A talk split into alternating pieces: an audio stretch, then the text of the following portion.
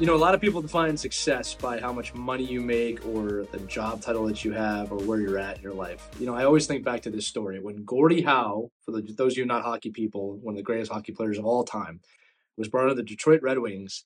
His signing bonus was a team jacket. And the first time I was brought onto a team, I remember that my bonus was a team jacket. I still have that to this day, over a decade later.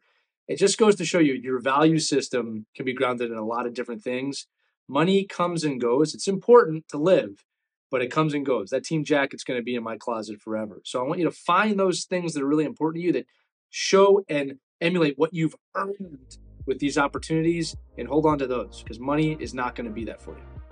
Believe me, you should too.